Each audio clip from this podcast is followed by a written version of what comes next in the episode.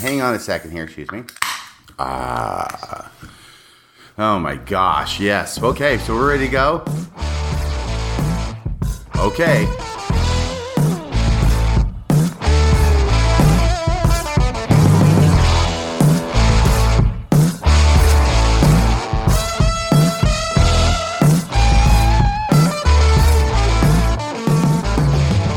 Testing one, two, three. Testing one, two, three. This is Radio Free Mormon on the air, broadcasting behind enemy lines.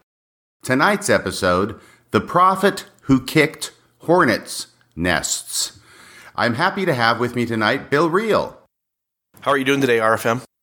I am doing absolutely fantastic. Thank you. We are recording this on September 19th, 2019, which is a Thursday, and we are doing a special emergency broadcast of the Radio Free Mormon Network regarding the talk that was given by President Nelson at BYU just two days ago on September 17th, 2019, Tuesday at 11 o'clock a.m. local time at BYU before an absolutely packed auditorium of BYU college students. This was a remarkable address given by President Nelson. It may even be called historic because basically, here's my takeaway from his talk.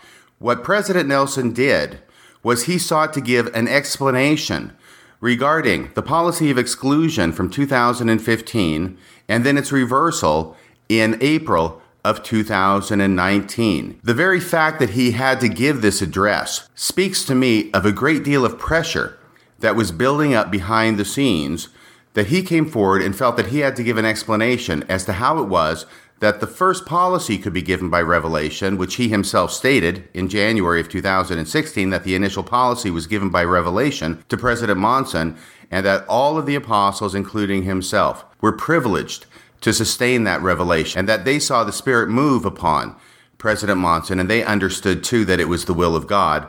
And yet, three and a half years later, here's President Nelson, now president of the church, claiming by revelation, at least through his cat's paw, Elder Oaks, who made the announcement, that the reversal of the policy was also given by revelation. So here's the thing the first policy created a great deal of controversy in the church and even incited mass resignations by members of the church because they simply could not understand how this could possibly be from God, that so unchristlike a policy could have come from Jesus Christ himself. So, three and a half years later, they reverse the policy. They also do it by revelation. I think that they thought this would take care of the problem, but apparently it has not. Because six months later, which is this past Tuesday now, in September of 2019, President Nelson goes before an audience at BYU. And by the way, he doesn't just show up unannounced, he tweets out beforehand an invitation because he wants to make sure everybody knows he's going to be speaking at this BYU devotional and that everybody is going to be present or tuning in and listening live on their mobile devices. So now he has to come forward and give an explanation as to how this could be and him still be a prophet of God. So this speaks to me of a great deal of pressure building up behind the scenes because I cannot imagine any explanation for why it is that President Nelson would give this talk unless he felt like he had to give the talk. What are your thoughts about that, Bill? No, I agree with you. I, I think that in seeing what the three and a half years of that policy did and how many members sacrificed their their own opinion, the own their own ground they held, and just looked to the church and said, "Well, those guys must know better than me."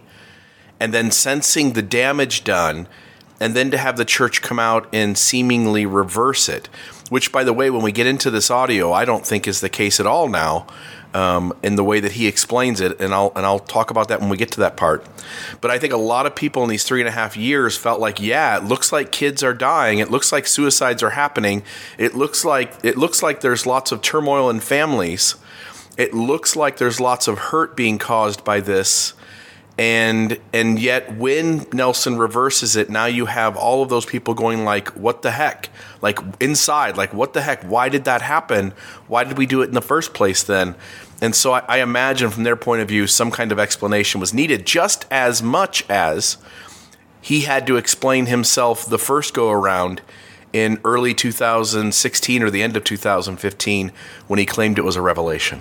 Right. And so now he has to give this talk, and this is the albatross that President Nelson has placed squarely around his own neck, claiming that the policy, which he probably was very instrumental in promoting and getting passed from reports we've heard from Greg Prince and others. But regardless of that, he certainly placed the albatross on his neck when he claimed it was revelation. Now he's claiming it's revelation, the reversal. And he hoped, I'm sure, that that would take care of the problem. It obviously did not. And that there are many people who are questioning his prophetic ability and his role and mantle as prophet if he claims one thing to be a revelation, the initial policy, and then three and a half years later, he's claiming the reversal of that same policy to be revelation.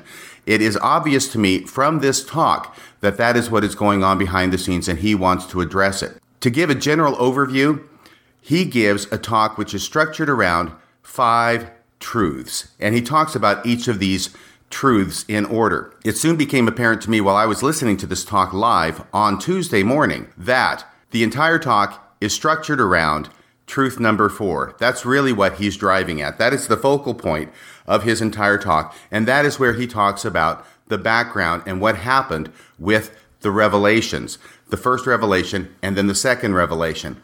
He cannot back away from either of these being revelations, and so he still continues to promote the idea and states it specifically that God inspired both the policy and its reversal. And yet, President Nelson now comes up with a remarkable explanation for how that can be. And the explanation is this God did the revelation in the first place for the policy, but this policy caused so much grief, so much pain and President Nelson talks about how he weeps with the children of God and the members of the church who are weeping over all the pain and the heartache that this policy has caused. And so, because of that, because of that bill, he has for the past three and a half years been supplicating God to try and get God to change the policy because of all the harm it's doing. Obviously, God could not foresee the harm it would do. And so he's got to supplicate God to get him to change the policy. Finally, three and a half years later, God says, Okay, you're right. I goofed the policy in the first place. Why don't you go ahead and reverse it? So here comes President Nelson to save the day. President Nelson is saving the church from God and getting God to reverse the policy that God instituted in the first place because this policy that God instituted was a bad idea and caused untold amounts of grief and pain. So not only does President Nelson get to still say that both the policy and its reversal were inspired of God, he gets to be the hero who comes in to save the church. And not just to save the church bill, but President Nelson gets to save the church from God. So this is something I have never ever seen before, Bill, in the history of the LDS church. That now we have a president. And by the way, this is what you get when you get a thoracic surgeon who becomes the president of the church. Surgeons are already known far and wide to have a God complex. They already think they're God. They have the power of life over death. And we hear stories about that. There was a movie made about it with William Hurt a number of years ago. And even Doctor Strange, the most recent movie, uh, that I know about a doctor, uh, he has this huge God complex, right? He's absolutely arrogant. And then he has this horrible accident happen that humbles him and he becomes a superhero, blah, blah, blah. But President Nelson has this God complex. And this is what happens when you have a surgeon with a God complex who then becomes the prophet of the church, the prophet of the Lord. And what has happened here is that through this strange confluence of events, President Nelson has become a super prophet who is not only a prophet to the church, he is a prophet to God, and he gets to correct God Almighty. President Nelson is not only the prophet of God, he is the prophet to God. Your thoughts, Bill? I, I want to get into the audio here and and let the listeners kind of hear this for themselves, but I'm I'm questioning now whether the policy's actually been reversed. I'm questioning now how somebody can paint both sides of this as a positive. Uh, I'm, I'm questioning now the reluctance on the part of the church and its leaders to actually address the questions that people are asking around this 2015 policy. Um, it, all of this seems so messy in terms of the harm that's been caused even even to the extreme of young people taking their lives, children committing suicide. When I look at all that damage and harm, to stand in front of a microphone and downplay that and never ever talk about those directly. And and then to to kind of muddy your words by saying like okay we're not going to do that anymore. And then in this talk to kind of keep it going i'm just i'm flabbergasted to be honest. I am uh, as an outsider now looking in as a as a non-mormon someone off the rolls and looking back with with distance between me and the church i'm flabbergasted uh, at what I can only deem to be several points of gaslighting in, in, President Nelson's talk. There's definite gaslighting. And the reason I, I give this overview, first off, I want to say a couple things. First off, I tell other people what it is that I heard in the talk, and they go, You've got to be kidding me. There's no way that President Nelson actually said what you're saying he said, Radio Free Mormon. And then they go and listen to the talk and they go, You've got to be kidding me. He actually did say what Radio Free Mormon was saying that he said. So that's one point, and we'll get to that audio so you can hear it for yourself. I invite everybody to listen to the full audio. What we have today is an abbreviated version of the address. The full talk takes about 24 minutes. There was an abbreviated version, with a highlights reel, so to speak, that was put up by Deseret News on YouTube. So we're going to go to that. That's only about seven or eight minutes long, and that will give us plenty of grist for our mill but we'll also be supplementing it from the transcript with other statements he made that may not have made it into the highlights reel where that is necessary. The reason I take you to tell you what it is that he's saying in truth number four is because when you realize where this talk is going, you can see that truth number one, truth number two, three, and then five are all carefully structured to lead up to and lay the foundation for truth number four, which is the main point of his talk. So once you know where he's going, you can see exactly why it is that he's saying the things that he's saying both before and after. And that's why I wanted to give you that broad overview so that when we play the audio, I can point that out and try and comment on that and hopefully help you see what it is that I see. If you see something different, that's fine. I'm just one guy behind a microphone. I'm telling you the way I see it. I'm calling the shots as I see them. But when I started listening to this address, I had no idea what this was going to be about. I honestly thought, is this going to be another instance where President Nelson or a general authority is making a big deal about giving a talk at BYU, and then they go up there and they say the same old thing that we've heard a million times before? And truth number one, that's exactly what it sounds like. It sounds like we're just going to have the same old talk because truth number one is you are sons and daughters of God.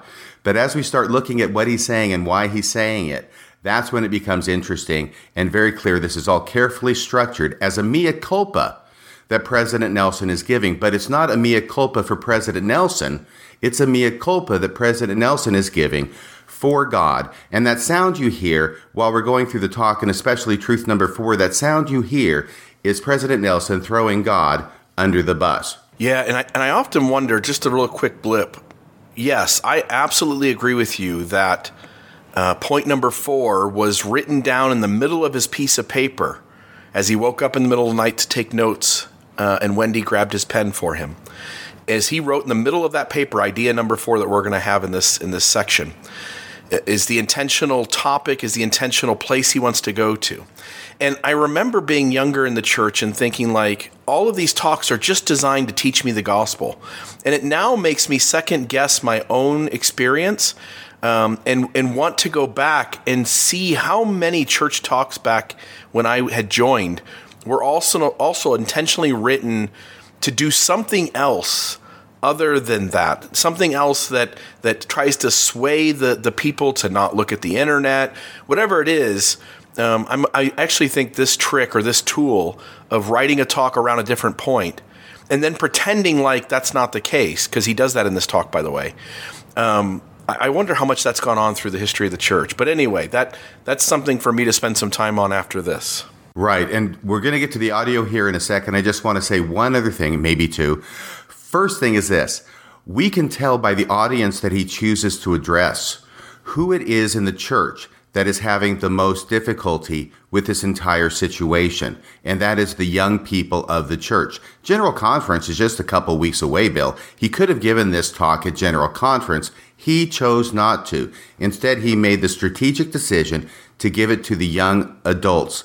and to give it to the students at BYU and invite all the young adults to stop whatever they were doing and tune in because he wants them to hear this message. That tells me that it's the young people in the church who are having the most difficulty with this on again, off again revelation from God proclaimed by President Nelson. I actually highly doubt that he will give anything like this in General Conference.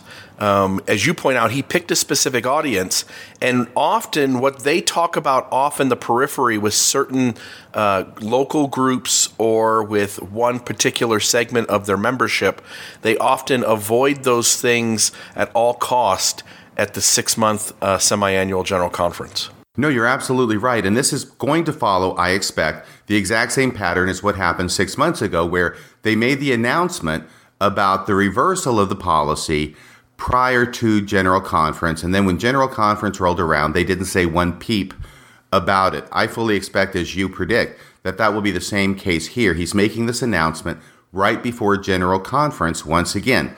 And the final thing I'm going to say before we get to the audio, final thing I'm going to say is that if I had been counseling President Nelson about giving this talk. He comes to me and says, I've got this idea. I want to give this talk. I want to explain how it is that I really did receive revelation both times from God, both for the policy and for the reversal. I want to explain it to everybody. I would say, leave it alone.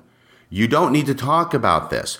It was six months ago now that reversal of the revelation, the reversal of the policy, just leave it alone. And I can't imagine that there were not people telling him the same thing, or the thought did not cross his mind which once again tells me that, at least from President Nelson's point of view, this was not something he could afford to leave alone. The pressure was so great that he was compelled to give this talk. Yeah, again, I think a lot of people, when it first came out, uh, were questioned first its authenticity, and then in their own reconciling and wrestling inside their head, they quickly had to figure out ways in which, in their mind, to get behind the church leadership.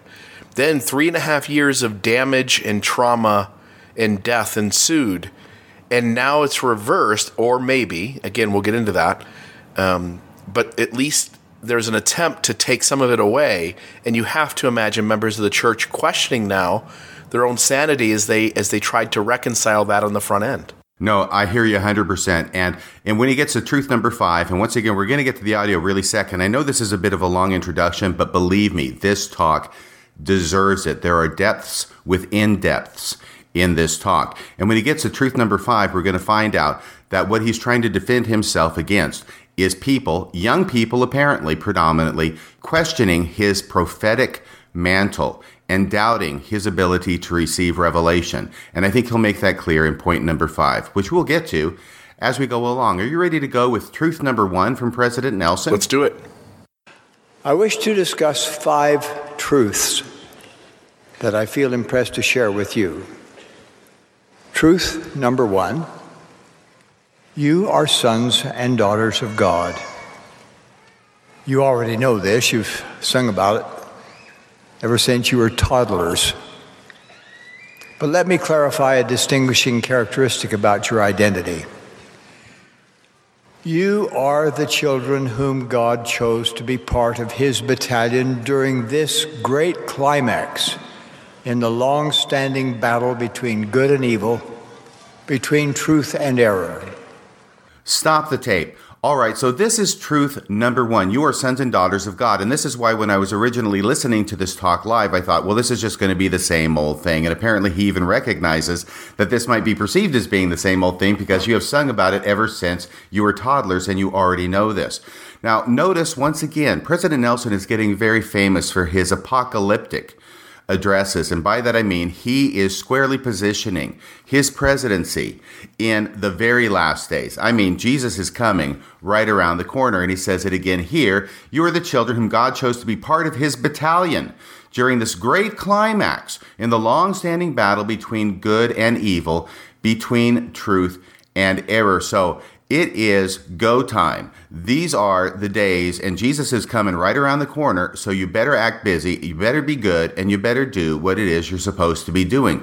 Part of what he said there was just a little bit longer than what was played in this tape that was put up on YouTube by Deseret News, which I want to quote here. He also says, I would not be surprised to learn that premortally, or in other words, in the premortal existence, that premortally you loved the Lord so much that you promised, now get this, Bill, you promised to defend his name and gospel during this world's tumultuous winding up scenes.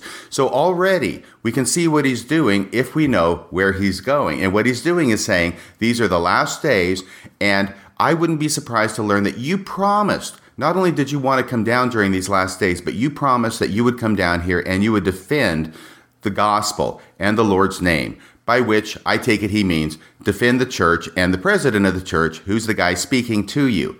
Your thoughts on that? No, I think you're absolutely on here. The this first topic, this first uh, point of truth that we're all children of God, is mundane within Mormonism. There, there's no argument from me with that. Even though maybe I don't believe that anymore, it's not a point of contention for me to sit and debate over.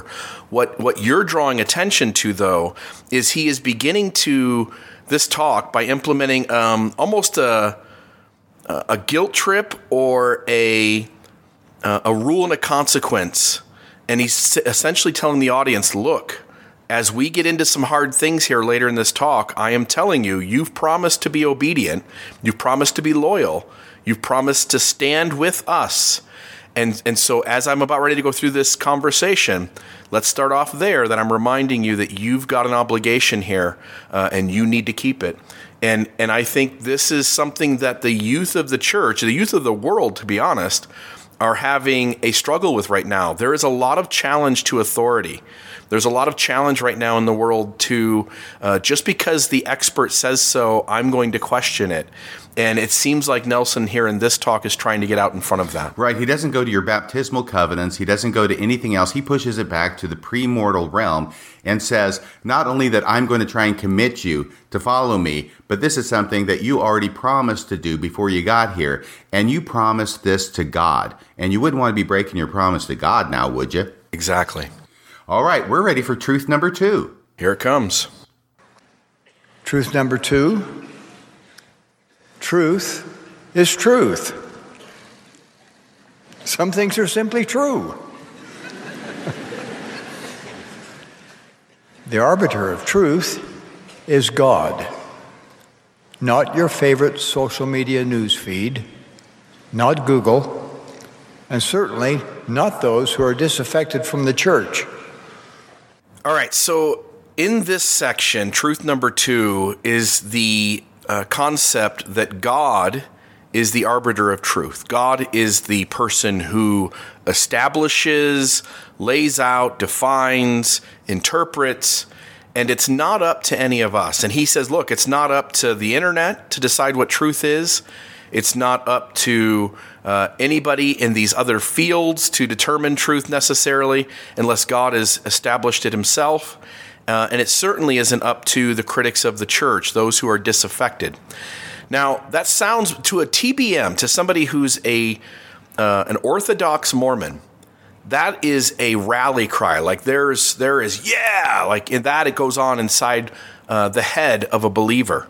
Uh, there's excitement when the prophet says the rest of the world is wrong and we've got it. Um, but here's the trouble with that: if we set aside our emotion and we just look at the history of the Church of Jesus Christ of Latter day Saints in regards to its disagreement with those who are disaffected with the church, what we find is that those who are disaffected with the church were ahead of the church on essentially every single issue that the church has changed on. So if we look at race, we know that the disaffected members of the church and those who were calling into question the church's stance were ahead of the church on wanting equality for those of color. We see the same thing inside feminism. We see the same thing inside the sexism in the temple that was just released. We see the same thing with Sam Young and uh, protecting children and having interviews behind the scenes. We see the same thing with the LGBT issue, where the critics of the church are calling for the church to make changes, and the church is reluctant and standoffish, and eventually it starts to make the changes that the very people who were criticizing the church asked it to make. It seems at every point where humans are involved and damage is being done, It is the disaffected of the church who are speaking out against the ground that the church holds. They seem to be right, and that is indicated by the fact that over time, while at first the church pushes those critics away and claims to know better than them, it eventually seems to move in the exact same direction and eventually gets to the same place that the world does. And when you look at the disaffected members versus the church, you can sense that if you look at the church's stance on various issues, it has moved to the to the exact place or at least in the direction of the things that its disaffected and its crit- disaffected members and its critics uh, have stated. Hence, while this may feel good, like a rally cry to believing members, the reality is that it is demonstrably false. Right. And so here he says, the arbiter of truth is God, and the unstated part of that is, and I speak for God, and it's not your favorite social news feed that may be criticizing this policy and its reversal. It's not Google, and it's certainly not those who are disaffected from the church. He may as well have added Radio Free Mormon there. Don't listen to all those other people. Don't listen to anybody else who has anything that is doubtful or critical of what it is that I'm telling you. Just listen to me and you'll be fine because here is where the truth is, and I'm going to lay it out for you here in the next several truths that I have in my talk. And as you can tell, these first couple of truths are very short, very to the point. He's laying the groundwork for truth number four, but before he gets there, he has to go to truth number three. So let's play the tape on that. Truth number three God loves every one of us with perfect love. More than anything, our Father wants His children to choose to return home to Him. Our Savior is the divine exemplar who marked the path that we are to follow. Because the Father and the Son love us with infinite, perfect love, and because they know we cannot see everything they see, they have given us laws that will guide and protect us. There is a strong connection between God's love and his laws. Okay, truth number three that he wants to talk about is that God loves everybody with a perfect love. Now, that is pretty much uncontroversial, except for the fact that he feels the need to say it at the outset because the policy itself seemed to contravene that idea that really this was not given out of love. At least it doesn't seem to be something that a loving God would give to the members of his one and only true church. So he has to set this up at the outset. Interestingly, he also says that we can't see everything that God and Jesus Christ see. This idea that they have this perfect foreknowledge.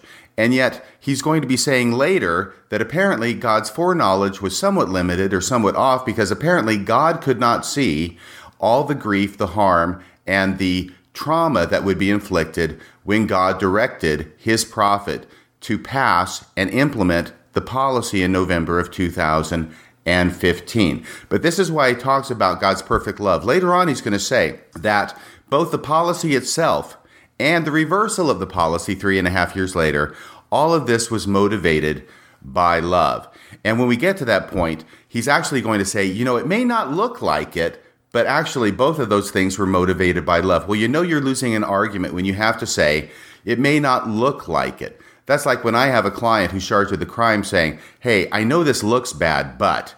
Yeah, as soon as you say, I know this looks bad, but, you know that you are losing the argument. I know we haven't gotten to that point yet, but we will, and I want to prepare people for it when it comes up. Your thoughts about this truth number three, Bill? Just the addendum that not only uh, is he establishing that God acts out of love, and the only reason, as you point out, is that the audience is doubting that this policy put in place in 2015 was done out of love. But what he's also doing is he's also saying, look, we, because he does this throughout the talk, especially towards the end, he says, look, we're his prophet and apostles.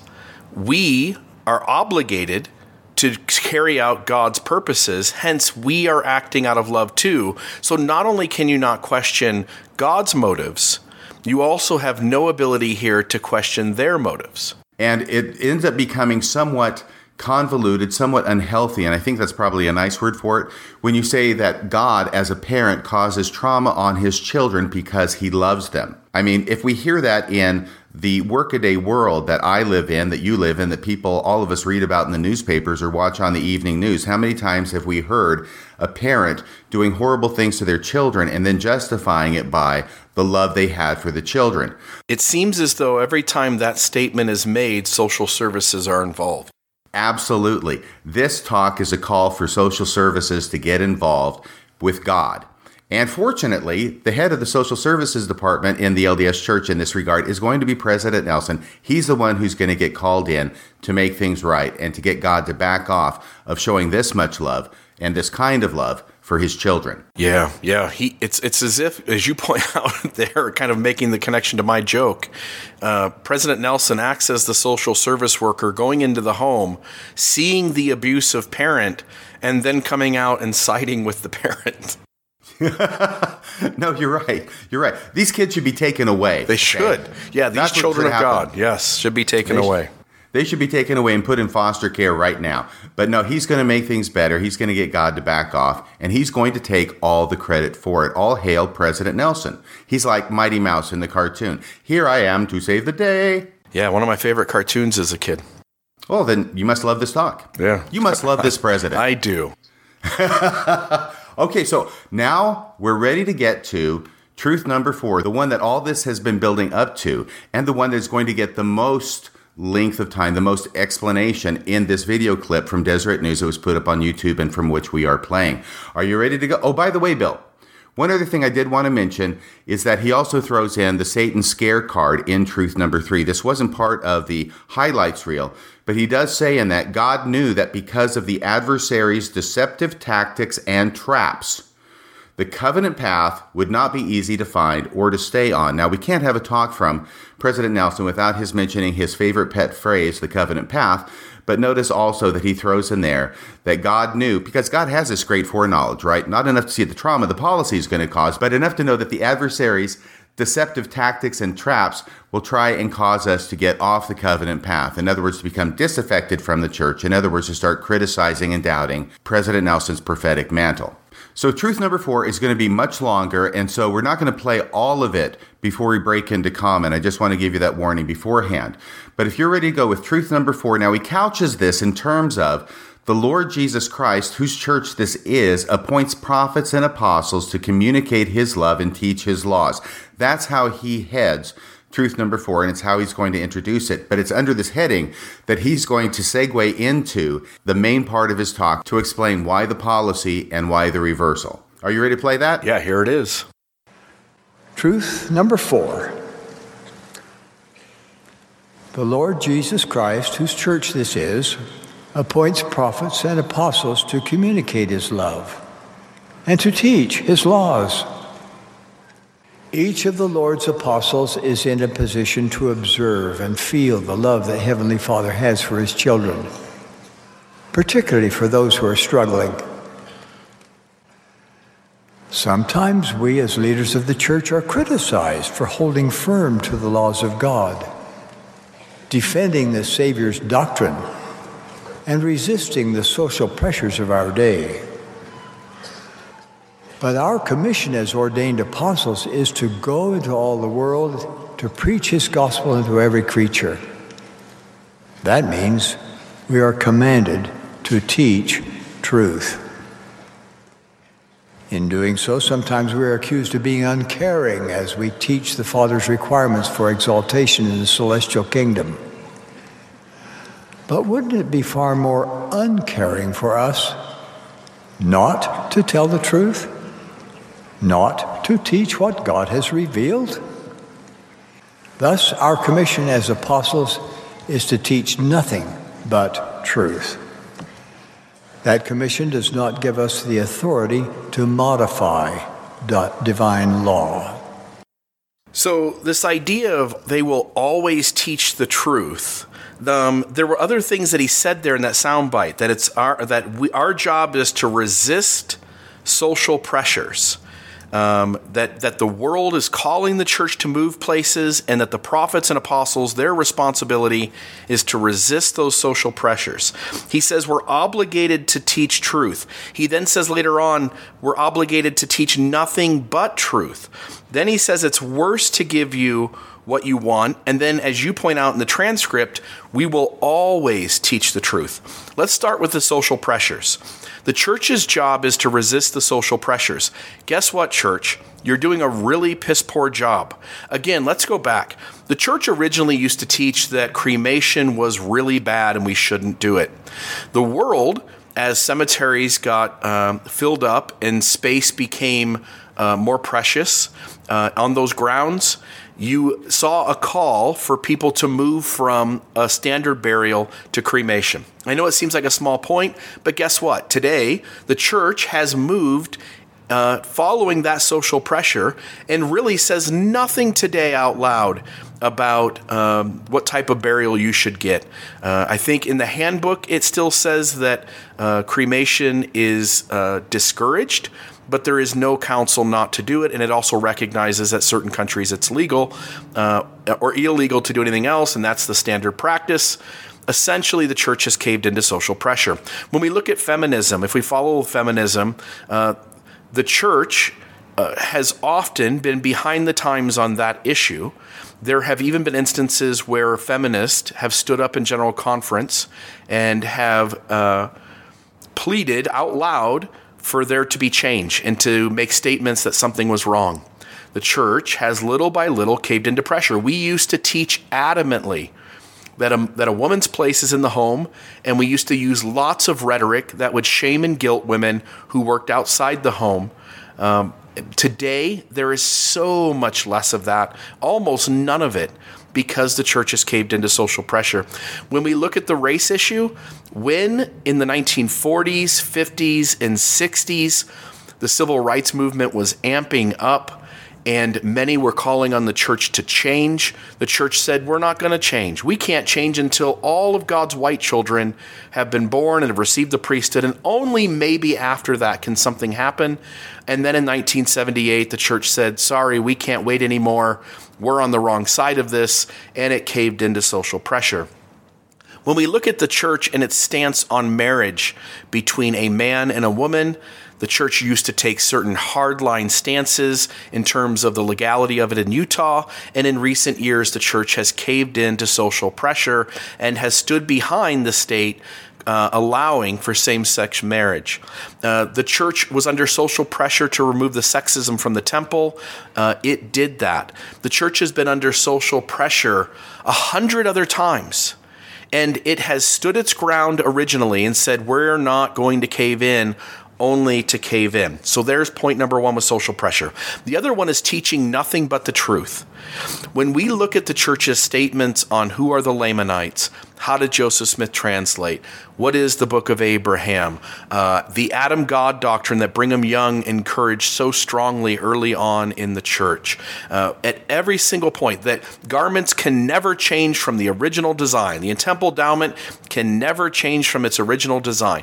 Like uh, Cain is Bigfoot. Um, playing cards bring in the spirit of the devil. Uh, whatever statements it is that the church has said over the last 200 years, so many of those statements today, the church itself has either turned 180 on or drastically enough away from those teachings to show that those teachings weren't accurate or the or the statement that they're making the truth they propose is deeply problematic if not falsifiable hence the church has not done a great job it's actually done a piss poor job of teaching truth both of these statements although he wants to set up what he's about to say both of those statements that their job is to resist social pressures, they're not doing very good at it, and two, that they teach nothing but the truth, that's false. Right. I think those are excellent points. Also, about the social pressures, it's fascinating to me that he says that their job as leaders is to resist social pressures of our day, and he's giving it in the context of a talk that talks about how it was that they did not resist the social pressures to reverse the policy, the social pressures that he will identify is all the pain and trauma and grief it was inflicting on members of the church. Isn't that what all social pressure is? All social pressure is a segment of our society saying, You're hurting us. You're doing damage. Will you please change this? You're exactly right, RFM, that the whole point here of him saying our job's to resist social pressure, and now he's about to tell you how he caved into social pressure. Yeah, so I find it fascinating that he will say this in the very talk in which he's admitting that they cave to social pressure. So he also says, sometimes we are accused of being uncaring. Okay? This is suggestive. It's statements like these in his talk that help us understand what's going on behind the scenes. People are accusing him of being uncaring, of not loving members of the church by instituting the policy, right? In the first place. And he says sometimes we're accused of uncaring, but you can't blame us because all we're doing is teaching you the truth that God gave us to teach. So, therefore, if you've got a problem, don't look at us. We're just the messenger. God's the one to blame. Once again, throwing God under the bus. And he also follows that up by saying prophets are rarely popular. Why? Because we're just teaching the truth that God gave us, but we will always teach the truth. Exclamation point. and in the transcript, the always is emphasized, it's in italics, and there is an exclamation point after the truth. We will always teach the truth. I think you've already done a good job addressing that. And then he finally says that commission, the commission that we have to teach nothing but the truth, that commission does not give us the authority to modify divine law. Now pay attention to that because later on he's going to talk about how actually they did modify divine law and actually violated divine law and revelation. That'll be an interesting side note as we go further. Are you ready to continue? Let's do it. Okay, because the gaslighting is going to start coming fast and furious now as we proceed further. Roll the tape. For example, let's consider the definition of marriage. In recent years, many countries, including the United States, have legalized same sex marriage. As members of the church, we respect the laws of the land and abide by them, including civil marriage. The truth is, however, that in the beginning, in the beginning, marriage was ordained by God. And to this day, it is defined by Him as being between a man and a woman. God has not changed His definition of marriage. Though we of the First Presidency and Quorum of the Twelve Apostles cannot change the laws of God, we do have the charge to build up the church and regulate all the affairs of the same in all nations. Thus, we can adjust policy when the Lord directs us to do so. Once again, this highlight section on the internet omits a very important paragraph. In the middle of what it was that was just quoted, President Nelson also says this God has also not changed his law of chastity. Requirements to enter the temple have not changed. Yes, he actually says that. Requirements to enter the temple have not changed. Did you have some comments you wanted to make about that bill? First, let me just say, like, they sure as hell have changed. The word of wisdom is, is, there have been times in our history where that was not part of the requirements to go into the temple. You could have chewing tobacco, you could smoke cigarettes, you could drink six cups of coffee a day, and you could go to the house of the Lord.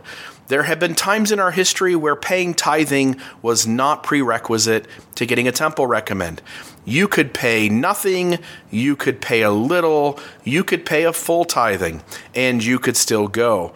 To say that the requirements to enter the temple have not changed, that's completely not true.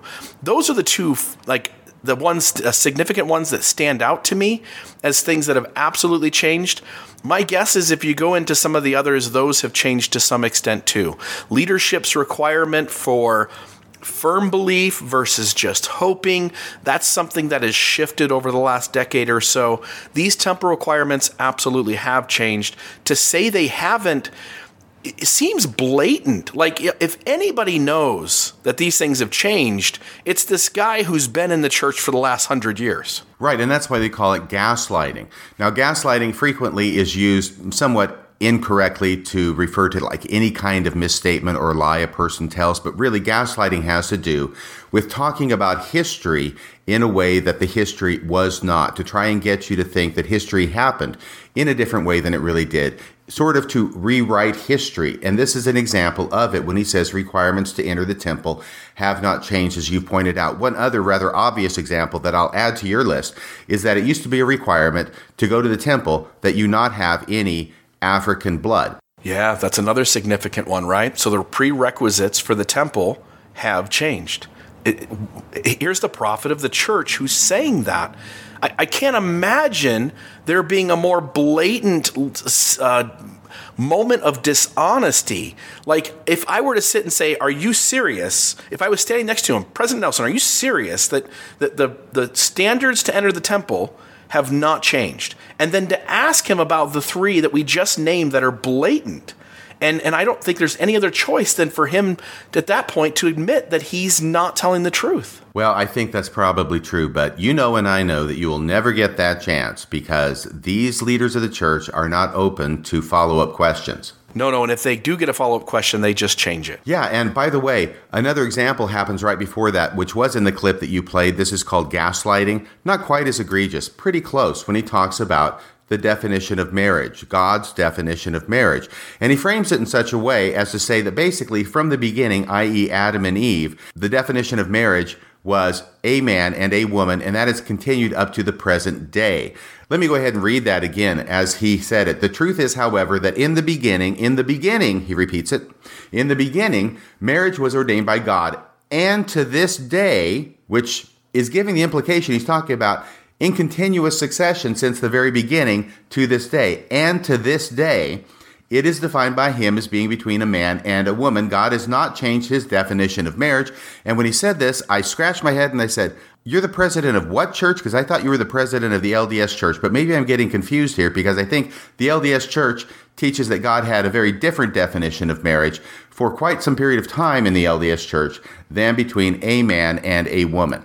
When you look at the theology of polygamy, it becomes crystal clear that the way we as Latter day Saints have framed it is that this is the way the Lord will do things, and unless the Lord commands otherwise, this is how we shall do them. This is, if I'm not mistaken, Jacob in the Book of Mormon. And we reference that as one of the supporting the ideas behind us performing or practicing polygamy. That idea points to the necessity of us comprehending that President Nelson is wrong here. Like, in other words, when President Nelson says that we've always held to one definition of marriage, one man and one woman, I fully understand that the apologist would come in and the apologist would say, look, even in a polygamous relationship, those women are not married to each other. Those women, each individually, are married to that man. That man has a one man and one woman marriage with each of those women. And that's the way apologists try to defend it, but that's not the approach the church has taken. What the church has done is said that uh, monogamy is the standard, except when the Lord commands otherwise. Now, if the Lord is commanding otherwise, we are doing something other than the thing that was the standard. And so when President Nelson says we've always practiced this standard, that's not what God inside Mormonism has said. God himself admits that we have more than one standard of marriage. We practice that one standard unless the Lord commands otherwise. And when he commands otherwise, we practice that other standard of marriage. Right. And so it's like he's sort of warming up here his gaslighting muscles. He's already getting into shape because he's going to proceed to gaslight further when he talks about the policy itself from November of 2015. By the way, only making this more remarkable is that President Nelson is actually saying this about marriage and God's definition when he is standing in front of the audience and he just got up from sitting next to Wendy, who is his second plural wife. He is a polygamist in a spiritual sense. He is married to two women for time and all eternity, and yet he's coming up here and using language that suggests to his audience, and intentionally, I am sure, that from the beginning, this was the definition, and to this day,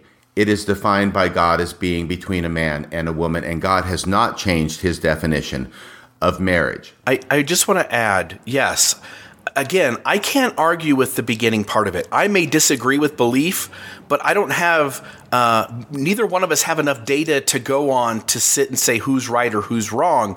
So if he wants to establish that from the beginning, Adam and Eve, man and woman, that's how marriage was, that's all it was, that's fine. The trouble is what he does from there by saying, look, Abraham was also just practicing that one man and that one woman. Isaac and Jacob, just the one man and the one woman. Um, and then the rest of us in Mormonism, Joseph Smith Jr., one man and one woman, uh, Brigham Young, one man and one woman.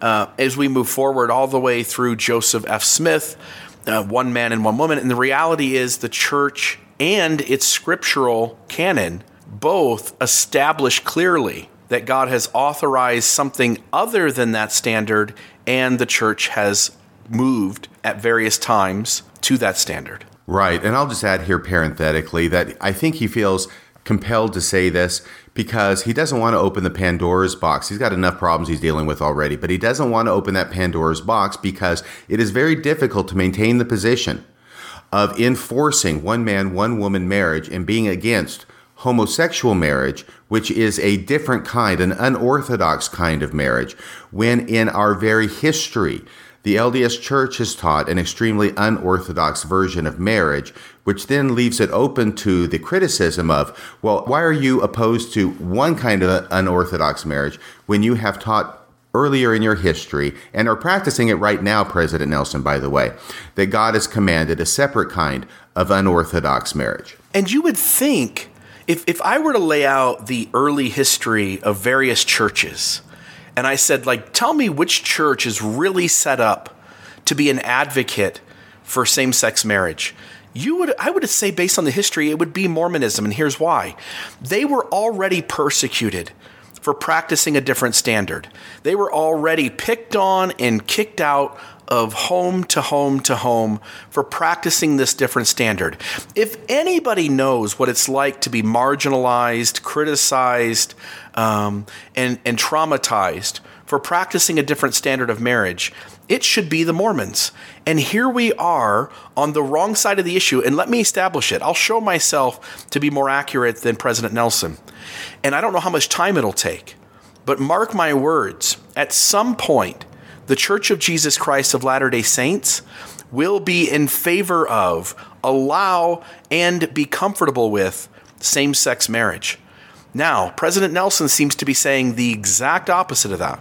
There is a standard, and we have no choice but to follow it till the end of time. And we shall see, and, I, and I'm willing to bet it probably comes after my last breath, but we shall see who is a greater prophet, seer, and revelator. my money's on you, Bill. Yeah, so is mine. So now let's go ahead and play through the rest of truth number four. Now, I've set this up prior to this so you can see what it is that he's saying that both of these were uh, instituted by God, the policy and its reversal, and that it was President Nelson, who saw all the grief, all the problems, all the trauma this was causing, who supplicated the Lord. That's his word. He uses it several times in the original address. Supplicating the Lord over a prolonged period of time to try and get the Lord to back off, change his mind, recognize that his policy, God's policy, was a bad idea in the first place, and he was eventually successful in getting God to change his mind.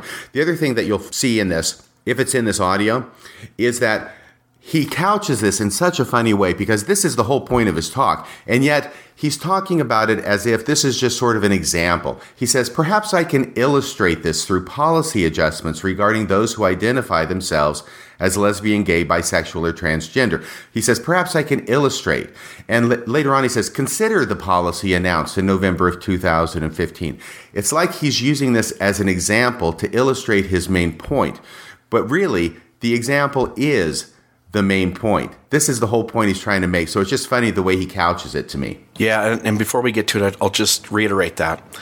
When you use the word perhaps, it's generally used in two ways. One is that you're suggesting that what you're going to say is coming from off the cuff. It is something you did not prepare and you are spontaneously thinking about it and going like, "Hey, perhaps this would be a good thing to throw in." The second is that we often use the word perhaps as kind of a snarky way to say, like, hey, maybe you hadn't considered this other idea, and to say it with a sense of sarcasm. Um, I don't think the second is useful. Uh, I don't think that's the motive. The only option I feel like I'm left with, based on the meaning of perhaps and how most speakers use that word, is that he's almost wanting you to feel like this is a secondary thing that was brought in after the fact. Like you point out, it's an example after the fact to support what he's saying, but it also, I think, is the is the he's showing his cards here that this is actually the central point of his talk. Yes, I agree. And when you see the whole structure, it becomes evident. I think it's evident to everybody who's listened to it that this was the main point of the talk. Are you ready to play this audio, Bill? This is the best part. Here it is. Roll the tape. You have recently seen such examples. Because the restoration is ongoing, policy changes will likely and surely continue. Consider the policy announced in November 2015 related to the advisability of baptism for children of LGBT parents. Our concern then, and one which we discussed at length and prayed about fervently over a long period of time, was to find a way to reduce friction between gay or lesbian parents and their children. Because parents are the primary exemplars for their children, we did not want to put young children in the position of having to choose between beliefs and behavior that they learned at home and what they were taught at church. The First Presidency and Quorum of the Twelve have com- continued to seek the Lord's guidance and to plead with Him in behalf of His children who were affected by the 2015 policy. We knew that this policy created concern and confusion for some and heartache for others. That grieved us. Whenever the sons and daughters of God weep, for whatever reason, we weep. So our supplications to the Lord continued. As a result of our continued supplication, we recently felt directed to adjust the policy such that the baptism of children of LGBT parents may be authorized by bishops without First Presidency approval if the custodial parents requested the baptism and understand that a child will be taught about sacred covenants to be made at baptism. Though it may not have looked this way to some, the 2015 and 2019 policy adjustments on this matter were both motivated by love the love of our Heavenly Father for His children, and the love of the brethren for those whom we serve.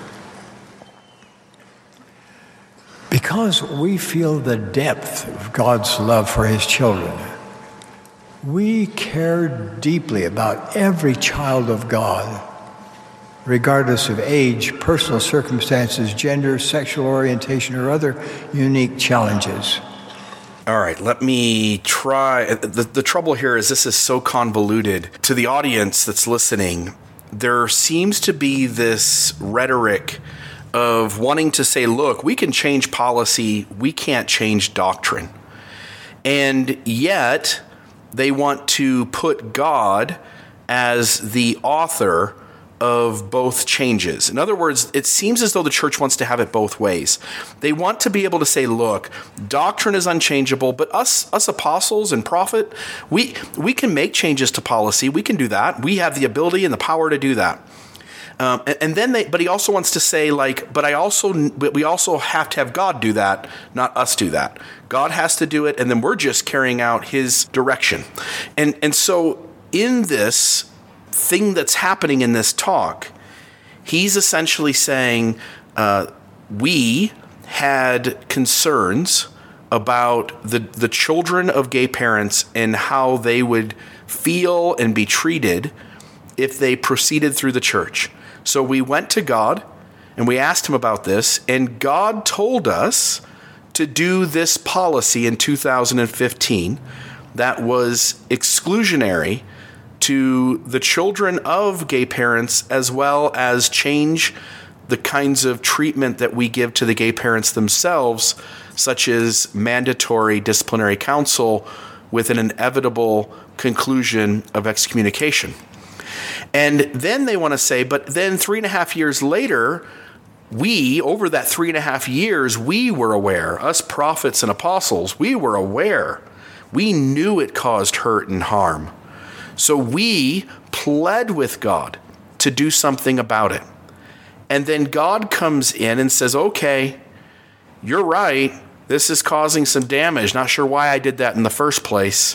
I should have I should have saw what was going on, but I was paying too much attention to to to the problems with our young members drinking coffee and tea that I just didn't see it as a priority. Like whatever the reasoning is, Nelson is putting on God the Father the air of getting the policy wrong, not having it tweaked to a point where it was safe and healthy and helpful to the members of the church. Instead, they saw it.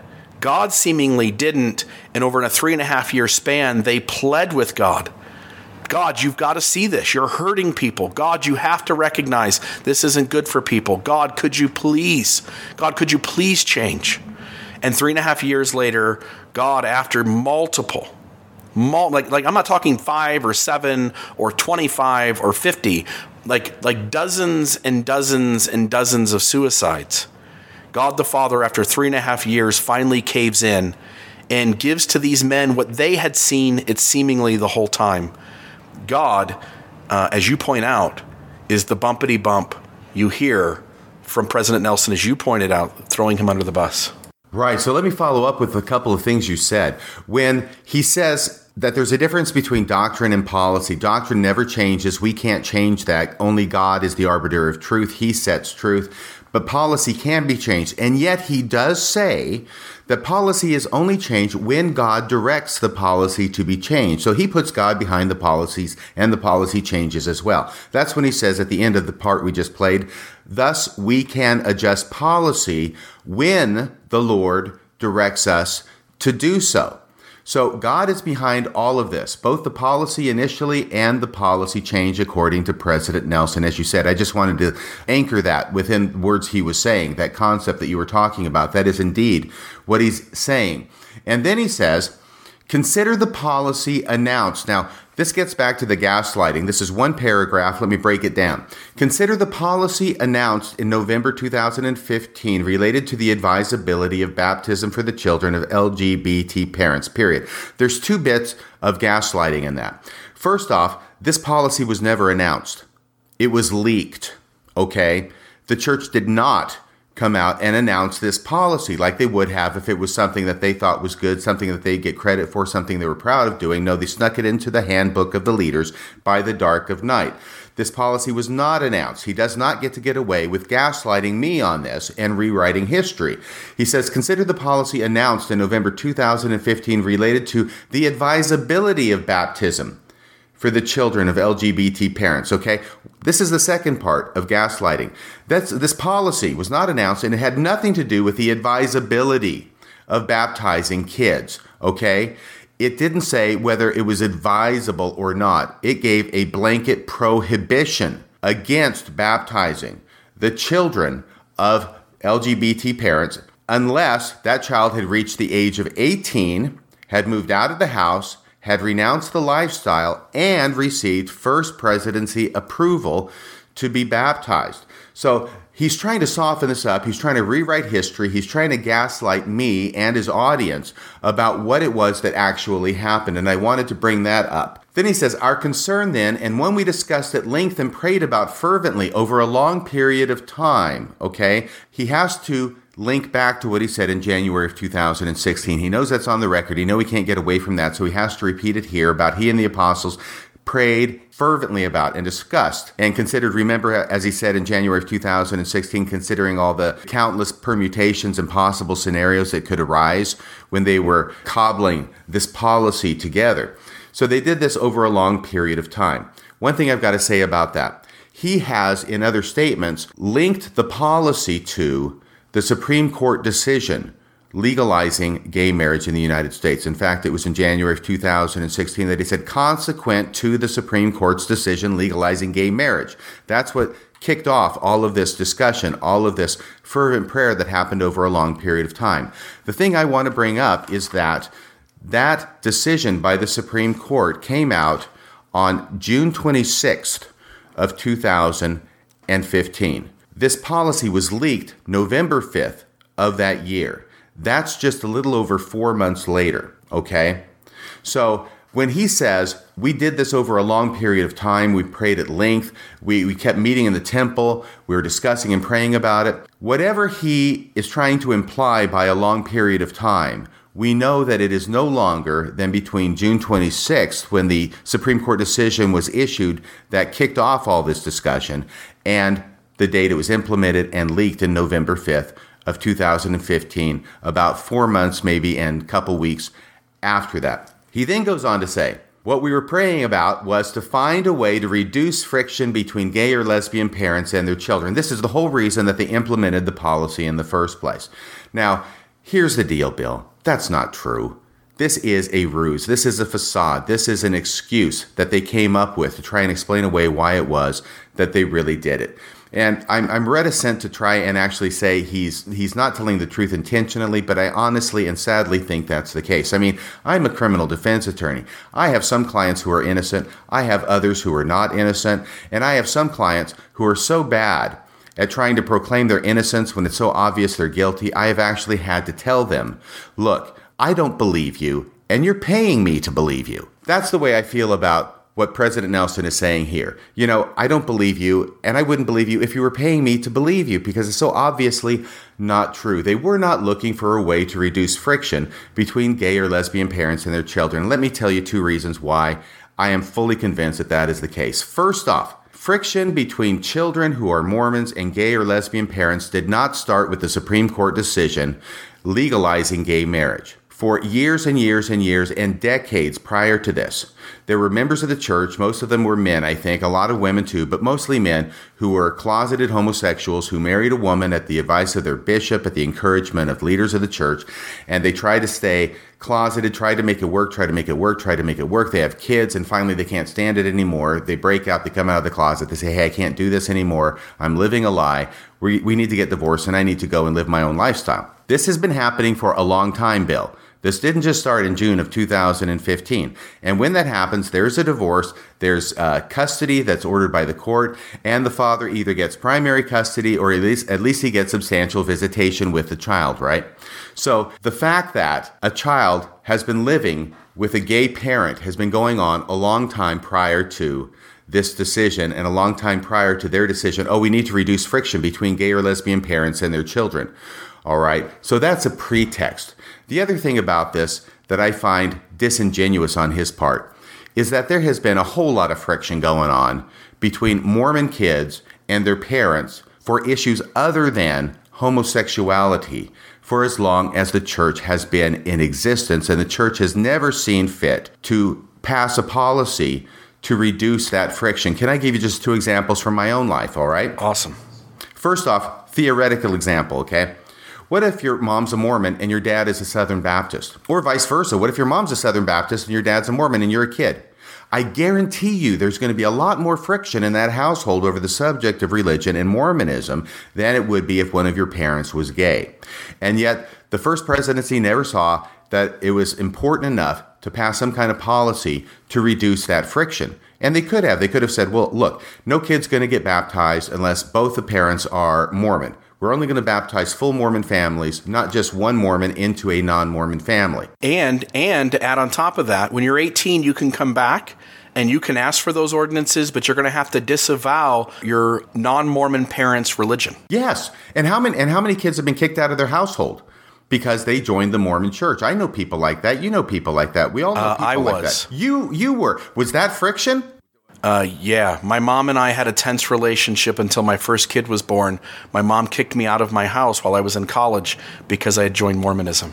Okay, so look, there has been friction going on. And by the way, my other two examples of friction in my household don't even come close to what you experienced. So I don't even want to talk about those. That is the classic example of friction in households over religion because one child is a Mormon and a parent is not. And yet the church never saw it fit to pass a policy to reduce that friction. My goodness, President Hinckley even gave a talk. Remember, I think it was he was visiting China or someplace in Asia, and there was some kid who had joined the church and been kicked out by his family. Remember, and he tells the story to President Hinckley, and President Hinckley relates it to the audience. And President Hinckley says, Well, why on earth would you go through all that? And the kid looks at him and says, Well, it's true, isn't it? Do you remember right. that talk? Yeah, yeah, I do. So, leaders of the church are aware of this friction that's been caused for ages over religion because children are Mormons. They join the church, and yet they have never passed any kind of policy or apparently even thought of passing any kind of policy in order to reduce that friction. It's only when the United States Supreme Court legalizes gay marriage that now all of a sudden, oh, the apostles, the leaders are so concerned about reducing this friction. That's not true. It's just not true. It doesn't wash, it doesn't hold water. And so, like I say, I, am kind of reluctant to say that only in the most obvious cases to me. And other people may disagree, but I've given my reasons for why it is that I think that's not true. And so there you have it. You can take it or leave it. You can make your own decision. But I believe that President Nelson is actually consciously saying things that he knows are not true in order to try and give himself cover. And the cover that he's trying to give himself is, is that when they passed the policy in the first place, they were acting out of love. And he says that throughout the talk. We're acting out of love. God's acting out of love. Everybody's acting out of love. But unfortunately, even taking what he says is true, our intent and our goal to reduce friction in the household by passing this policy ended up blowing up and causing a lot more friction and a lot more difficulties and a lot more grief than we anticipated. So we had to go back to God and get him to change it. If we do something, if, if as a leadership in the church, if a decision is made to implement procedures, policies, directions, and that causes harm and trauma um, to the point where there is an uproar that's loud enough to then cause them to question it. Somebody has to take the blame for that. Somebody has to be responsible for not seeing, and I'll use their words, all the permutations of this policy. That was their wording, that they had sat down and talked about all the permutations. By the way, I want to note you had just done an episode on Elder Steven Snow, church historian, who's going to be released in this general conference. What he said to the Salt Lake Tribune was that he didn't like this policy when it first happened. And, and yet, here's Nelson saying, like, no, no, no, it was, it was from God. Uh, it was out of love. Uh, that's our motives. That was his motives. But again, they got it wrong. Somebody has to take the fall for that. When he says that both the creation of this policy and the adjustment of it, and then now again, they're somewhat arguing for the retraction of it, that those things are motivated by love, one, and two, that all policy implementations, adjustments, and retractions are, are done uh, under God's supervision and approval. At the end of the day, we have no choice. They are giving us no choice but not to blame them separately from God, but to blame God and to excuse them for simply um, taking God's direction and implementing it, even though it ended up doing uh, significant harm and trauma. Here's the trouble with that. If we look at Mormonism's history again, I'll just give a couple of examples.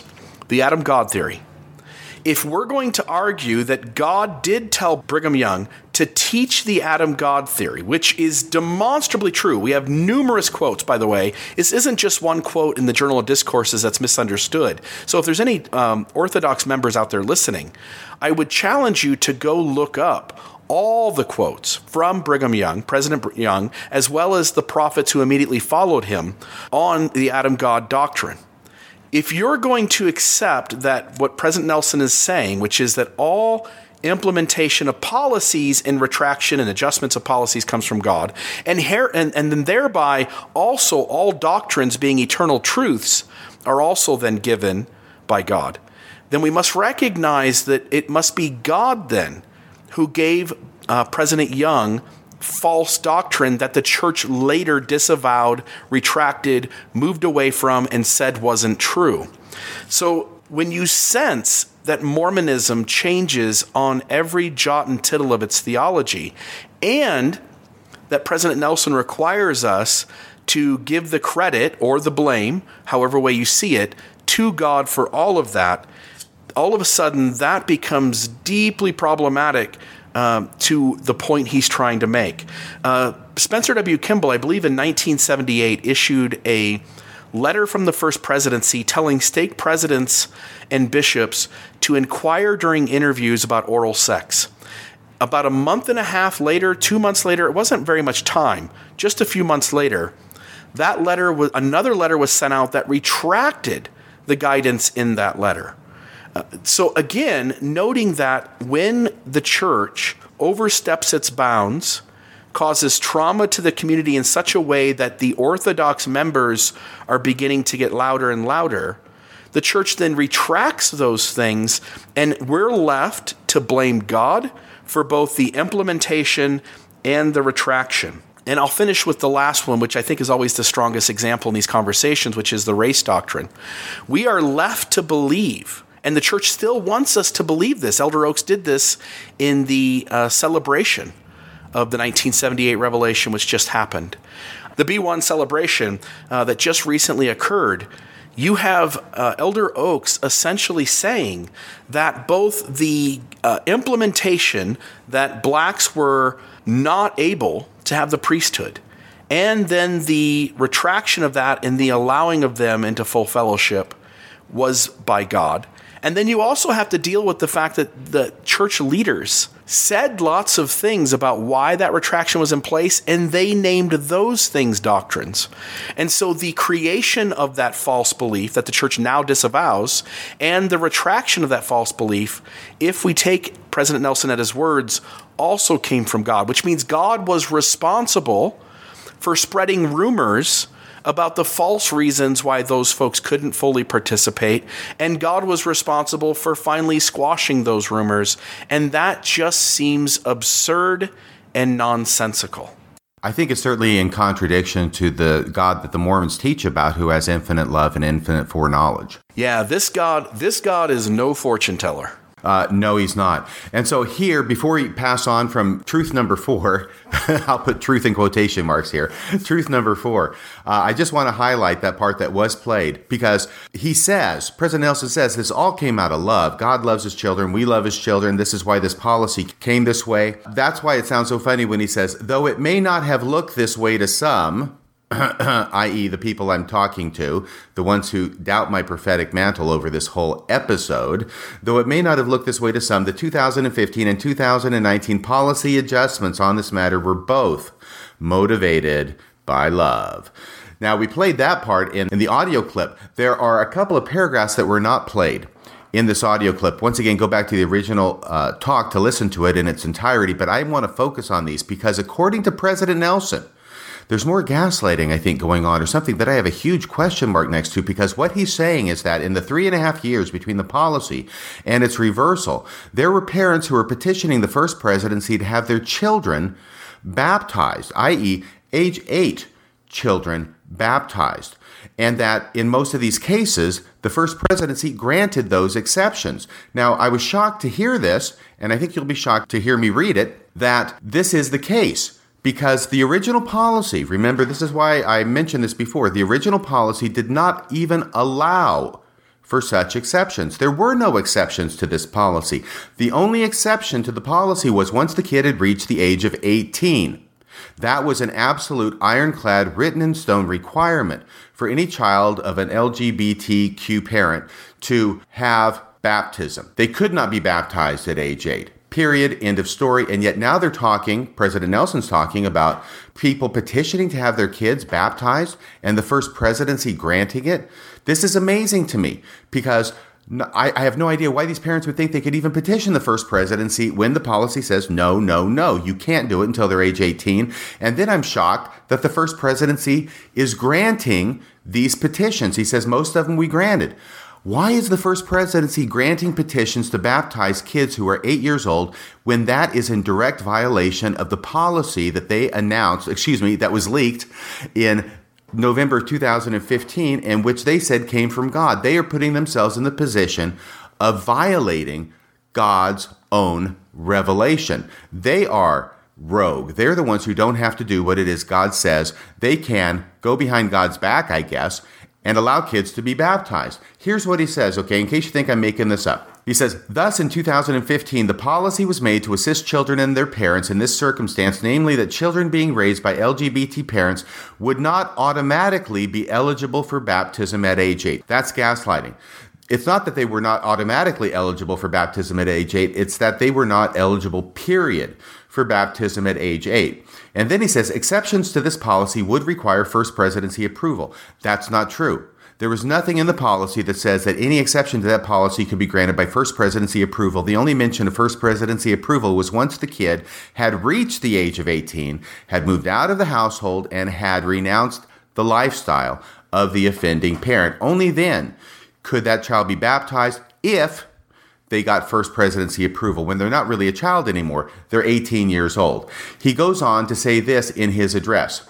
We also took note of LGBT parents who sought permission from the First Presidency for their children to be baptized. In nearly every case where the LGBT parents agreed to teach their children about and be supportive of the covenant of baptism, the requested exception was granted.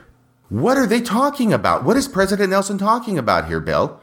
He's talking about granting exceptions that are not allowed by the policy, that are actually in violation of the policy, but it's okay for the first presidency to do this.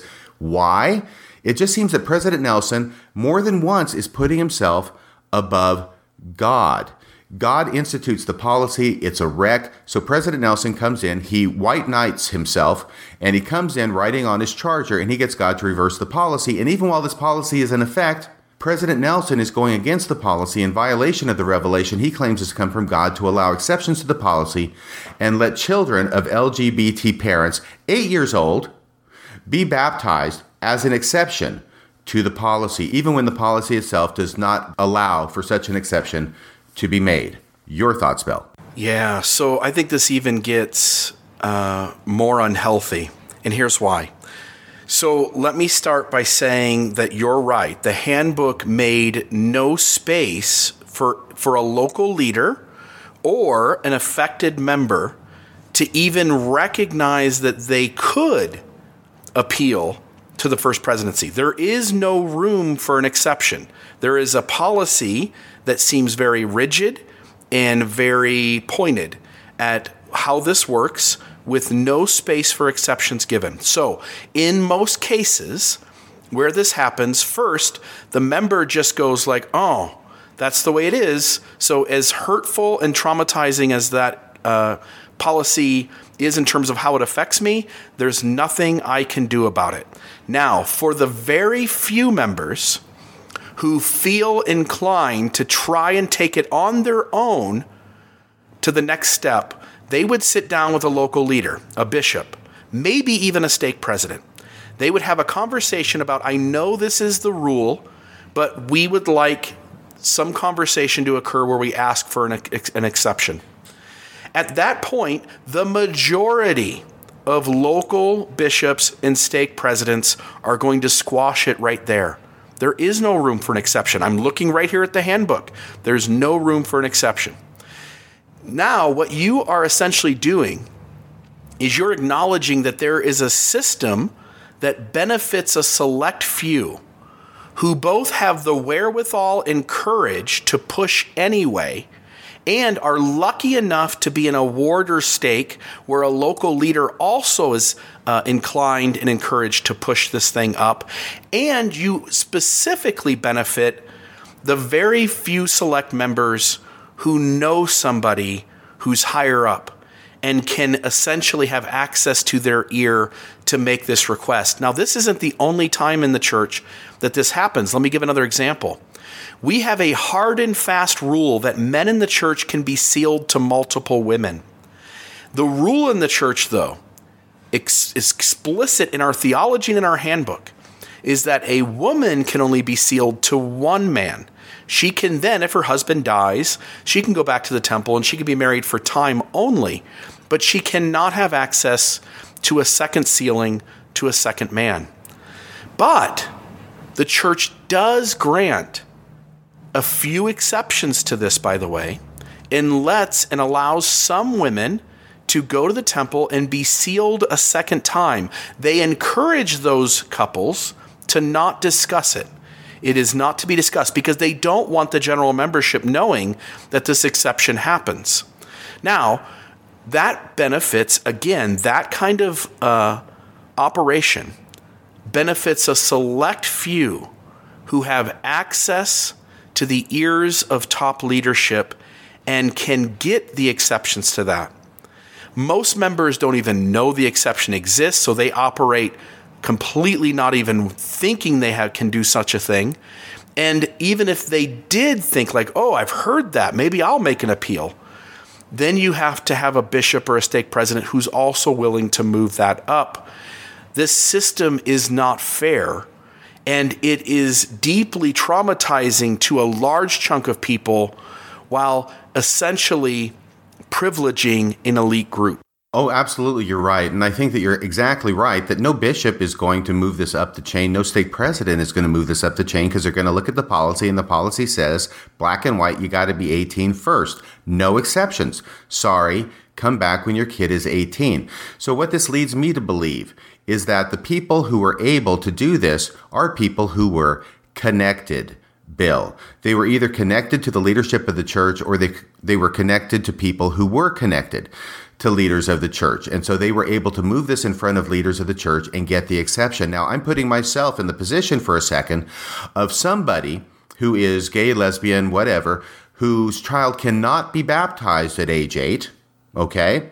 And because of this policy, which is black and white, they accept it because that's what it says. The kid is now, what, three and a half years beyond that before the policy is reversed or whatever. The kid has had to go through the trauma, this grief that President Nelson is speaking of, and all the tears that are being shed because of this. And now, if I'm that parent and I hear President Nelson talking about certain unnamed members who have come to them, the first presidency, and gotten exceptions to this policy for their kids to be baptized, and I didn't because the policy itself says I can't. I mean, how do I feel at that point? I think I feel, as you are suggesting, I feel disenfranchised from the entire system. It's two tiered. Those with connections can get access and can get an exception to this policy, which is in violation of the policy as it's written and presumably as given by God. At least that's what President Nelson said.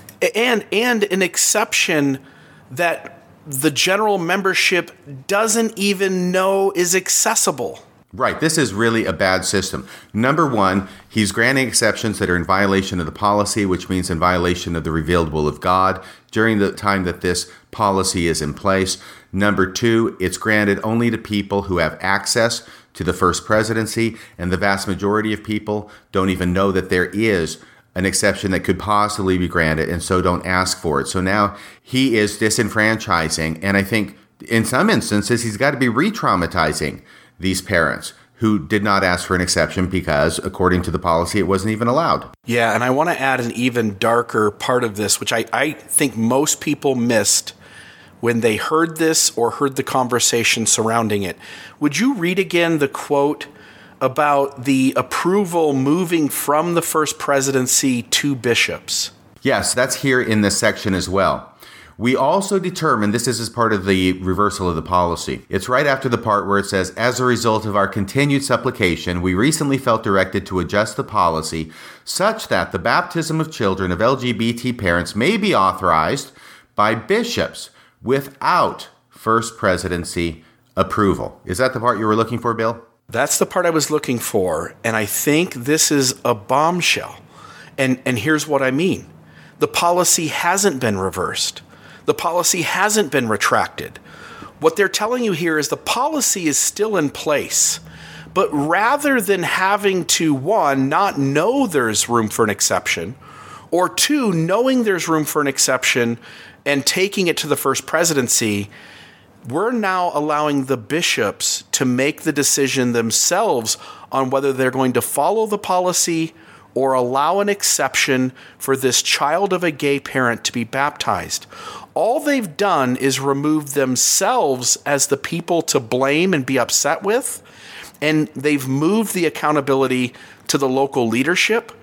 And so now a local bishop can still enforce the policy or he can choose to allow an exception after serious consideration of the family's understanding of the gospel and the covenants that are going to be made, and that, that child's willingness and that family's willingness to support them uh, in living the gospel.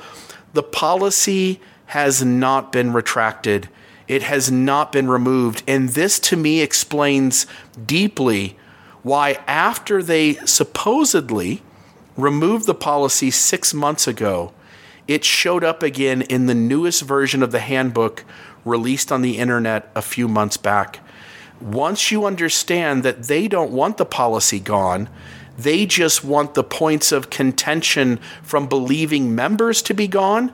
You can now see that in their rhetoric, they want to sound like they've removed the policy, but in actual practice, the handbook as well as his statement there that bishops still get to determine whether a child of a gay parent gets baptized, that is still in place. Would you mind reading that just one more time so that the audience can capture that the LGBT 2015 policy actually is not retracted and not reversed? Here's the sentence in its entirety, Bill. As a result of our continued supplication, we recently felt directed to adjust the policy. Let me stop there. A- adjust the policy, not remove it. Now continue.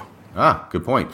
To adjust the policy such that the baptism of children of LGBT parents may be authorized by bishops without first presidency approval if the custodial parents request the baptism and understand that a child will be taught about sacred covenants to be made at baptism. The policy, my friends, is still in place.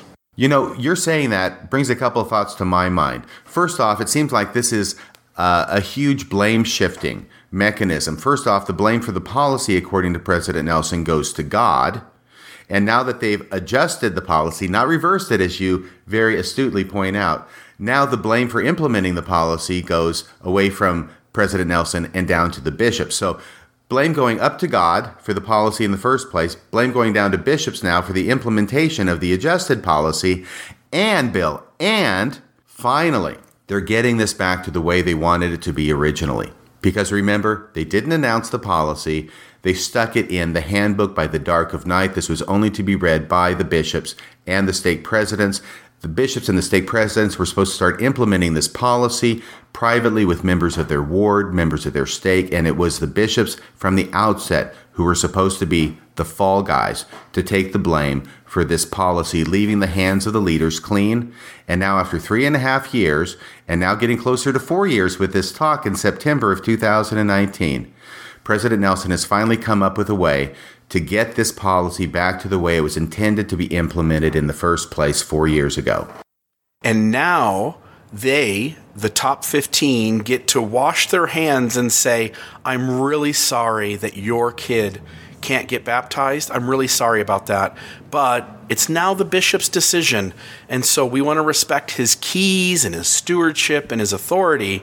And now there is no room to appeal and get an exception, at least according to the way this is framed, it's now up to the bishop. And so if somebody gets a bishop who says, look, the policy's still in the handbook, and uh, President Nelson said it's up to me, and I just don't think we're going to do this.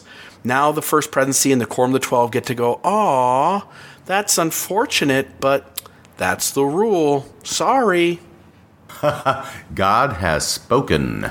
Yeah. And so, as you point out, they've essentially done what they wish they would have done probably in the beginning, which is make the statement, make the rule, allow bishops to make exceptions, but strongly discourage them in the language of the handbook, and then allow it to simply take its course without those top 15 getting the blame. But instead, it's a shared blame between Heavenly Father and your local leader. Wow. I think that's a tremendous insight you've just made there, Bill. Thank you. I, uh, as I listened to this talk, it struck me as like, oh my goodness, I thought they retracted it.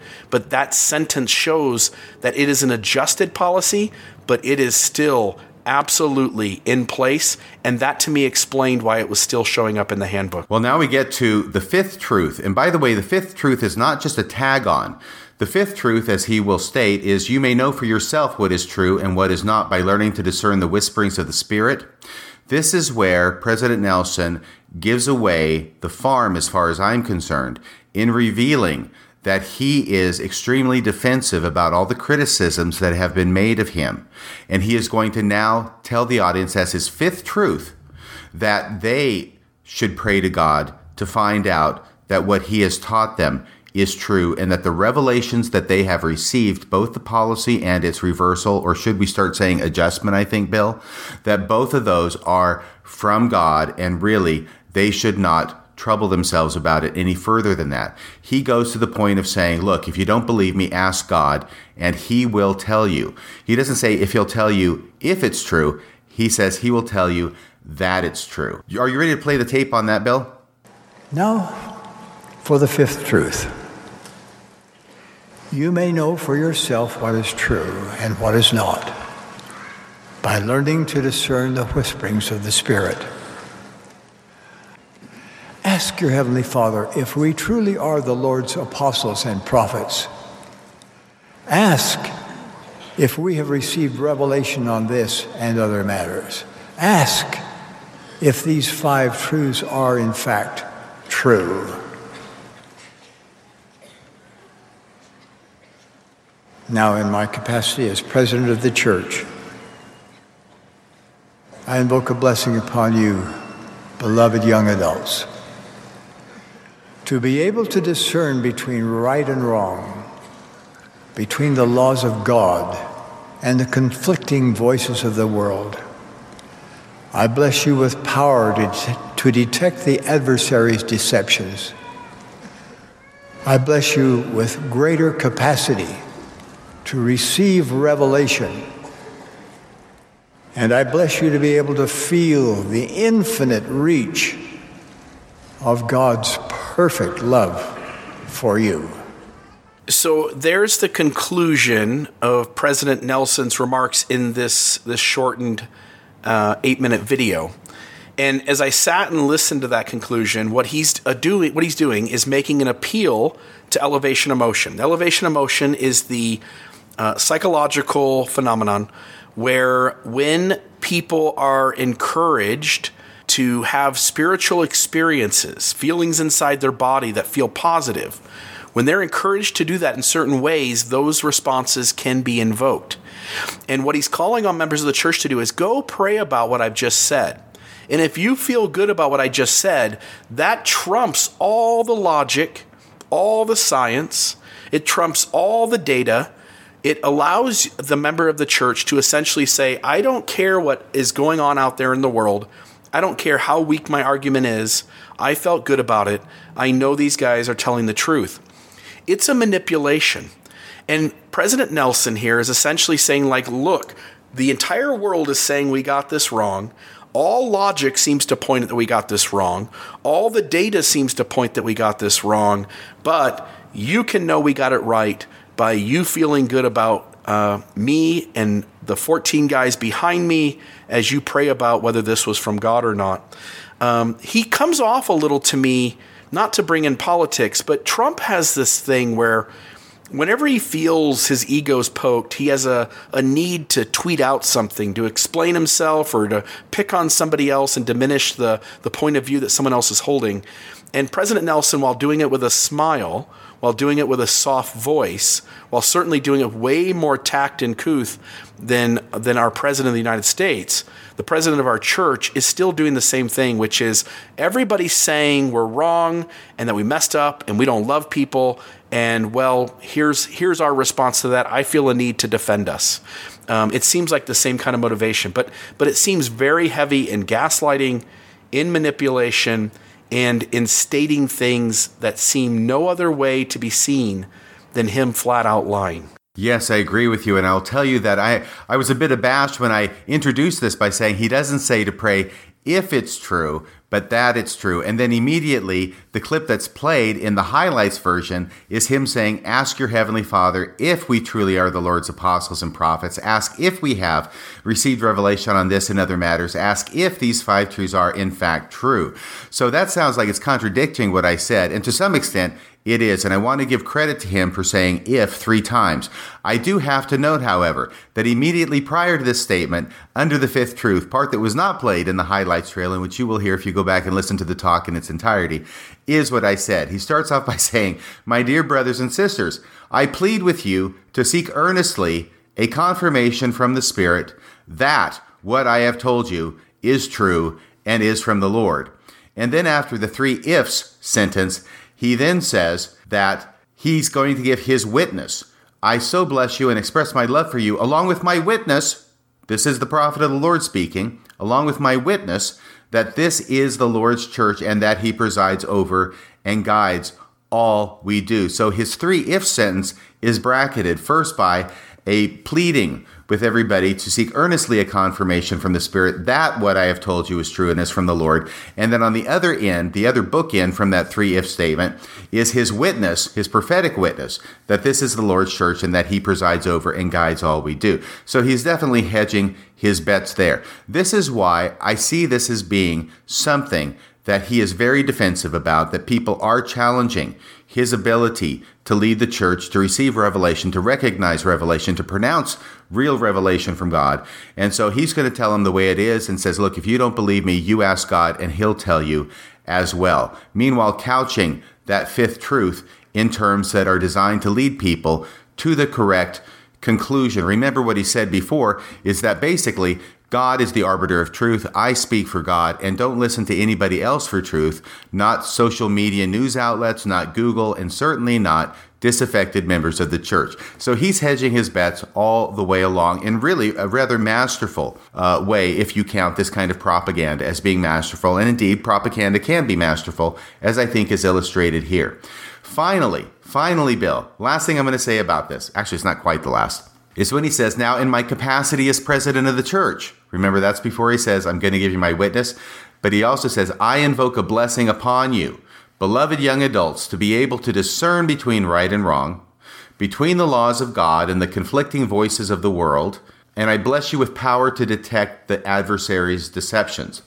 Well, this blessing is very important, but I'm not sure that it's the conflicting voices of the world that the young adults and the members of the church need to be concerned about. It's the conflicting voice of President Nelson. It's the conflicting voice of the church. The church itself gives a conflicting voice on this issue, even in this very talk. That's where the conflict comes in that members are concerned about. Uh, two quick things. One is, as you're uh, pointing to and what was there in that audio, this idea that he's invoking a blessing for the members of the church to be able to discern right from wrong, truth from error, while at the same time our history necessitates, it dictates, it imposes that we accept that leaders of the church who are at the top of the rung, they're the closest to Heavenly Father in hearing His voice, have had difficult ability in discerning truth from error in discerning right from wrong, number one. Number two is that as he invokes this blessing and asks members to pray about the truth of what he just said, he has absolutely no ifs, ands, or buts. He has taught demonstrable falsehoods in this talk. Again, I'll give one example. There were many that you and I hashed out, at least three. One of them was that the prerequisites for going to the temple have not changed. They have.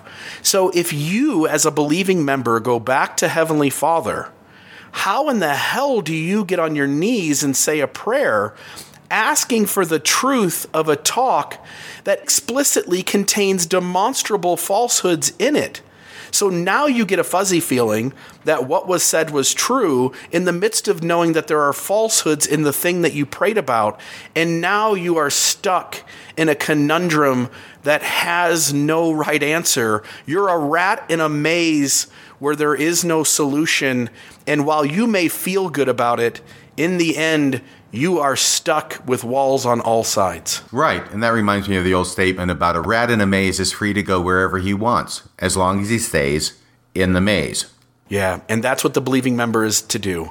You can go pray about this talk, but there were falsehoods in it. How in the hell do you discern from a fuzzy feeling which pieces were true, knowing that some pieces weren't?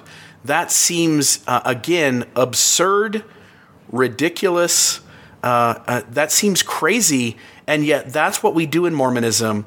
We say a bunch of bullcrap and then we tell people to go pray and receive the truth about it. Right. And from President Nelson's point of view, or more generally from a propagandist's point of view, getting the audience to believe the falsehoods you are telling is the entire point. Yeah. Yep. And which is the whole idea of gaslighting. History, according to Nelson, didn't happen the way it actually did and now you're going to send members off to pray about it. Now they know those things are true, and hence it becomes part of their own testimony in spite of it not being true. And, and, and then again, just saying, like, I know I've said it three times already, but just if I go to God and I pray and I feel good about what was said, so now I know it's true, even though I also know it's not true, at least in specific spots, what you've done is you've made the ability to discern right from wrong using uh, the gift of the Holy Ghost as a tool that is absolutely entirely worthless. Right. But the benefit for the church is is that the Holy Ghost by definition will reveal truth to you, but the only truth it will reveal is to confirm that what the leaders have said is true. And in the words of Elder Oaks, the first counselor in the first presidency, if God tells you to do anything different than what the leaders have said, then you are getting that revelation from the wrong source. Yeah, do you hear that, Steven Snow? You're getting revelation from the wrong source. All roads lead to Rome. Right. And you bring up the political aspect of this by comparing it to President Trump and saying this is very different than the tweets that he shoots out with some regularity. Uh, this is much smoother, much more polished. The parallel in politics that I see between the speech by President Nelson is uh, closer, in my mind, to Richard Nixon's Checkers speech from 1952. I'm not going to go into detail about that. If you know about it already, you'll know exactly what I'm talking about. But if you want to figure it out a little bit closer, go ahead and check that one source that President Nelson warned you at the beginning of this talk. You're not supposed to check, and that would be Google. Just put in there Richard Nixon Checker speech, and you'll see exactly why it is. And I think that this talk pretty closely resembles that speech from 1952. I want to say one last thing, which is people come to me all the time. When when I do a Q&A with groups, when I do firesides or presentations and I open it up to people asking questions, one of the questions I get the most is Bill, do you think these guys know? Do they know the church isn't true? Do they know the data doesn't add up? And I have to be honest, I used to take the position like, no, I think they believe it. But as time has gone on, as I sit back as an outsider and I watch this talk, I watch what it was designed to do. I watched the false statements that were inserted to replace history as it actually happens. When I look at the imposing of not taking any blame at all in this policy being created, trying to have it be a retraction six months ago, and then trying to replace it uh, six months later, the the inability to take the blame, the wanting the membership to see it a certain way, the wanting the membership to perceive certain historical events as having occurred one way when in reality they didn't. Um, what becomes obvious to me is that this talk, from top to bottom, was deceptive and dishonest, but more than that, it was intentional. And once you start to see that you had labeled these guys as good people, and then you begin to see the behind the scenes manipulation and deceptiveness, all of a sudden, for me, a space opened up where I was able to sit back and go, you know what? I think these guys know it's not true. And in fact, talks like this point directly at that, that these men are not good men. And, and I'm left then to say, when people ask, my answer to them now is, yeah, these guys know it's not true. And they know the deception is real and they perpetuate it knowingly. Yeah, well, I hear what you're saying. I think there's still room for good faith argument on both sides, but in support of what you're saying here, Bill, I will say that this talk is very carefully crafted, and you cannot carefully craft a talk this way by accident. So there you have it. Okay, so I think we have thrashed that one out, but this has been time well spent. This is an historic talk by President Nelson. We will see if it has the desired effect of stanching the hemorrhaging of young Mormons out of the church. My expectation is it will do nothing to stanch that flow, but may actually make it worse. It's been a great, great time this evening talking with you, Bill Reel, about this talk. Thank you so much for joining me. I think it is cognitive dissonance at an increased pace through what he said. But I'm glad to have been on and to have had this conversation. And by the way, let me add before I sign off that it is somewhat easy to sit back in my armchair and criticize President Nelson. It is more difficult to actually contribute something substantive to the conversation. So I want to do that at this point. I want to say what it is that I would have advised President Nelson to say at this talk, if indeed he felt it necessary to give this talk to the assembled student body at BYU. This is what I would say President Nelson, I want you to go out there and say the following words Look, everybody, when we passed the policy in 2015, we were trying to do the right thing. We don't have all the answers. We can't always see ahead with crystal clarity. We see through a glass darkly as well. We had the best intentions, but after we passed the policy, we saw that our best intentions were not realized, that people were actually hurt by this policy. And after it became apparent to us that the good that we had intended by the policy was being outweighed by the pain that was being caused by this policy, we decided to change the policy back to the way it was before. I am sorry for the pain that this has caused. It was not intentional. I hope you will accept my apology as we continue to do our best together in a united effort to follow the will of the Lord and to manifest more truly by our actions and our words the love that God has for all of his children. I think that if President Nelson had given that speech, he would have knocked it out of the park. But he didn't consult me. Maybe next time. President Nelson, I am open for consultation for a modest consultation fee, a modest stipend, so to speak.